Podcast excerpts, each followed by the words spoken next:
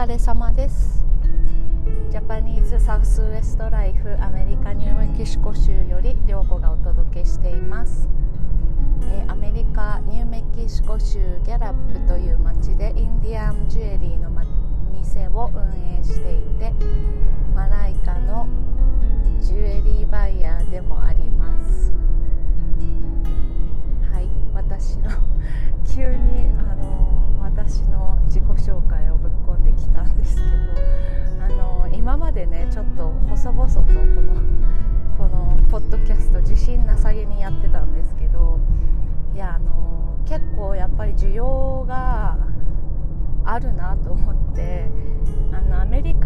現状についてねすごく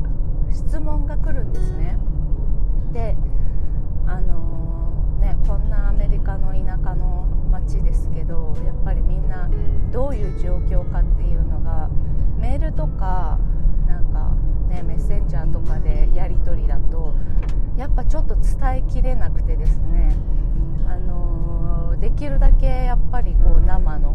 感じというのをこのポッドキャストで伝えてでそうするとやっぱりもうちょっと何て言うのかな感覚がわかるんじゃないかなと思ってあのもう少しねこのポッドキャストを今まで細々とやっていたニッチなかなりニッチなポッドキャストですけどこれをもうちょっとあのね SNS とかでね広めていこうかなって思って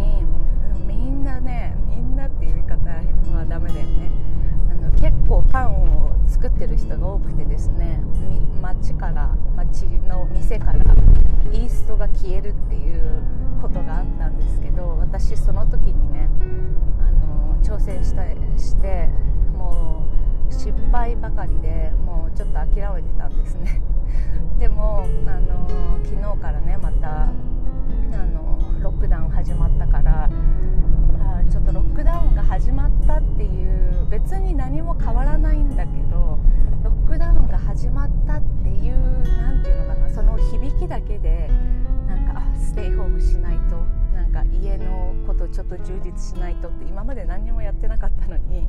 なんか急にそういうスイッチが入ってですねあのパンを作ってみたりとかあそうあとねヨーグルトメーカーもね初めて使ってみました。結構美味しかった。ヨーグルトをねとりあえず作ったんですけどだから今度は次回はついに納豆作りに挑戦したいと思いますけどそうそんなそんなどうでもいい話。はいそれでえーと今日これからねもうちょっと、まあ、雑談もね入れてしたいんですよ私は。雑談もしたいけどもうちょっとなんかこうためになることも話していかないとなと思って。あのブログの方でね結構いろいろ書いてるのでまあなんか内容がかぶるとあれかなとか思ったんですけどでもやっぱりブログってこうバーってね読み流してなかなかこう頭に入入らない時とかも私自身書いててもねすぐ忘れちゃうからま何回話してもいいかなと思ってはい今ちょっと電車を待ってます。はいそれでえ、ー、と何を話そうかというとねあのインディアンジュエリーといえば絶対についてくる疑問第一皆さん何だと思いますか？えー、この石はナチュラルですか？スタビライズですか？っていう質問です。であのナチュラルの石がいいのかスタビライズの石は良くないのかっていうねあの線引きがあると思うんですけどそれについてねちょっとちょっと簡単な基礎知識から話していこうかなと思います。まずですねあのターコイズがナチュラル自然なものであるかスタビライズっていうのはあの加工されたものっていうことですね。であるかっていうことなんですけどまずスタビライズっていう言い方をすることもあるしエンハンスっていう言い方をすることもあるんですけど、うんと、なぜスタビライズをするかっていうのはターコイズってこう石の硬さが例えばねダイヤモンドが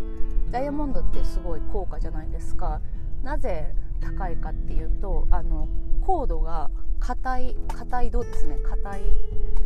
パーセンテージが、えーと、10, 10なんですね。ダイヤモンドのコードで、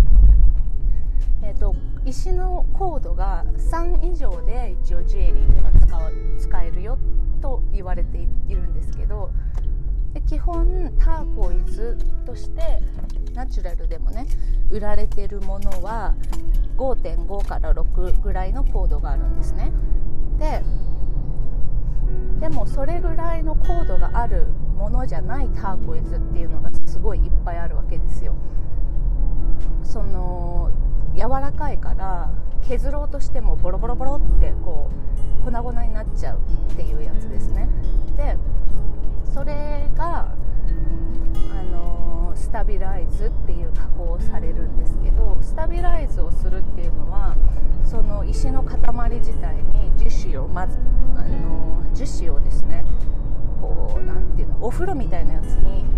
樹脂を入れてその中に石をブワーって入れてこう何ていうの真空真空あのバキュームいな感じでその樹脂を石の中に染み込ませるんですよ。そうするとあの硬さが出るのでそれをスタビライズ加工っていうんですけどそうするとですねあの柔らかいターコイズそれがチョークって言われるんですけどそのチョークみたいにボロボロしてる柔らかいっていうことですね。でそのチョークのターコイズもスタビライズにするとチョークのターコイズだとコードはね2とか2とかしかないんですけどそれをスタビライズすると5.5から6ぐらいの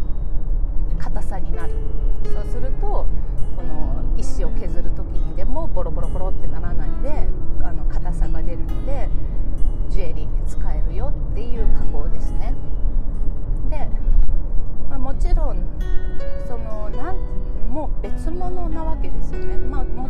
ターコイズなんだけど樹脂をあの入れてあるから化学テストとかに出すと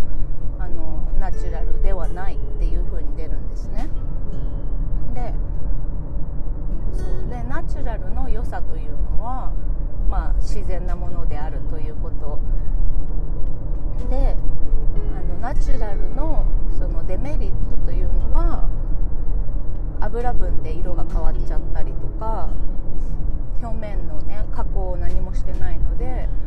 と当てたらねポロってかけちゃうとかそういうデメリットがあるんですけどでスタビライズはあのナチュラルなものではないんだけど硬さがあるからかけにくいそして色が変わりにくいっていうメリットがあります。えっ、ー、となのでこうナチュラルだけしか扱わないっていうお店もあるしナチュラルしか使わないっていうアーティストもいるしあのー、なんて言えばいいんだろう。全然うまく説明できないね。あのもう全然とにかく別物で値段もあの例えばねキングマンっていうアリゾナの鉱山の石だったらナチュラルだと1カラット6ドルからみたいな感じですけどスタビライズだとまあその見た目とか質によりますけど1カラット30セントからみたいな感じでこう値段にももう雲泥の差があるわけですね。であのー、やっぱりこの技術があって高い作品が高いアーティストはもちろんナチュラルを使う人が多い多いけれどもあの石の目利きができる人ばかりじゃないからこれがスタビライズかナチュラルかなんて考えずに石を使ってる人もいるのでこうたまにすごい高い作品でこれスタビの石じゃないっていうのが入ってたりするっていう感じ。ででまずそういう現状ででなぜあのスタビライズの石を使うかっていうとこうターコイズをねあののジュエリーをこうなんていうか見始めたら分かると思うんですけどここの石は1980年代のものですとかこの鉱山は70年代に閉まりましたとかもう人気の石ってそういうものばっかりなんですよ。ってなるともうあの石がどんどんなくなっていくわけですよね市場に。でもアーティストはまだ存在するからこうなくなっていく石と変わらない量のアーティストっていうことでこう使えるナチュラルの石はすごいどんどん少なくなっていくその代わりにスタビライズの石を使う人が多くなっていってるっていう感じなんですね。なんか例えばあのー、なんだろうダイヤモンドをこうね例えばティファニーとかだったら絶対ジルコニアは使わないでダイヤモンドじゃないですか。でもその普通のこうショッピングモールとかにあるファッションアクセサリーでジルコニアを使ってる人はいっぱいいるじゃないですか。それを偽物とするか本物とするかっていうんじゃなくて何ていうかもうそれはもうともと別のこうラインに立ってるっていうこう私的には考えなんですね。なのでこうこれは下火だからダメだとかこれはナチュラルだからいいとかこんなこう安い安い値段でターコイズがあるわけないとかなんかそういうのはもうていうのかなそれ作品と石と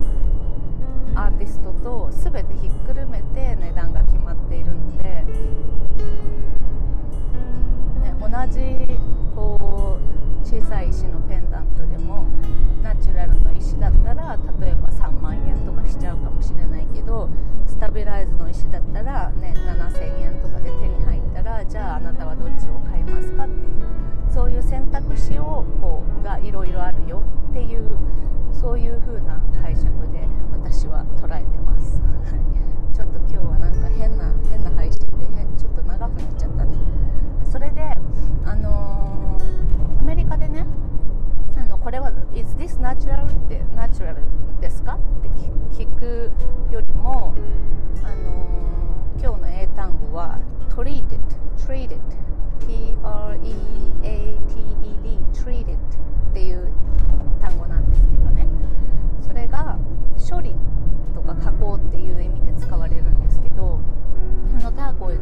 されていますかっていう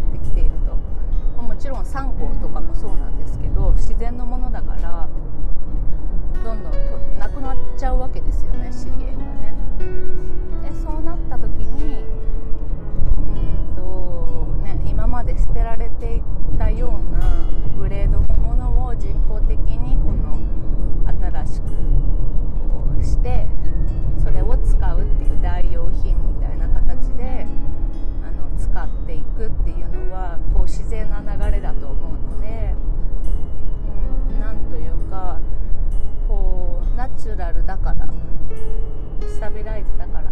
というこう見方はねあまり情報としては知るのは大切だけどこれがどっちかかっていうのを知った上で買ってほしいなとは思いますけど別にどっちがどっちっていうわけじゃないよっていうお話でした。はいというわけで皆様じゃあねバイバイ。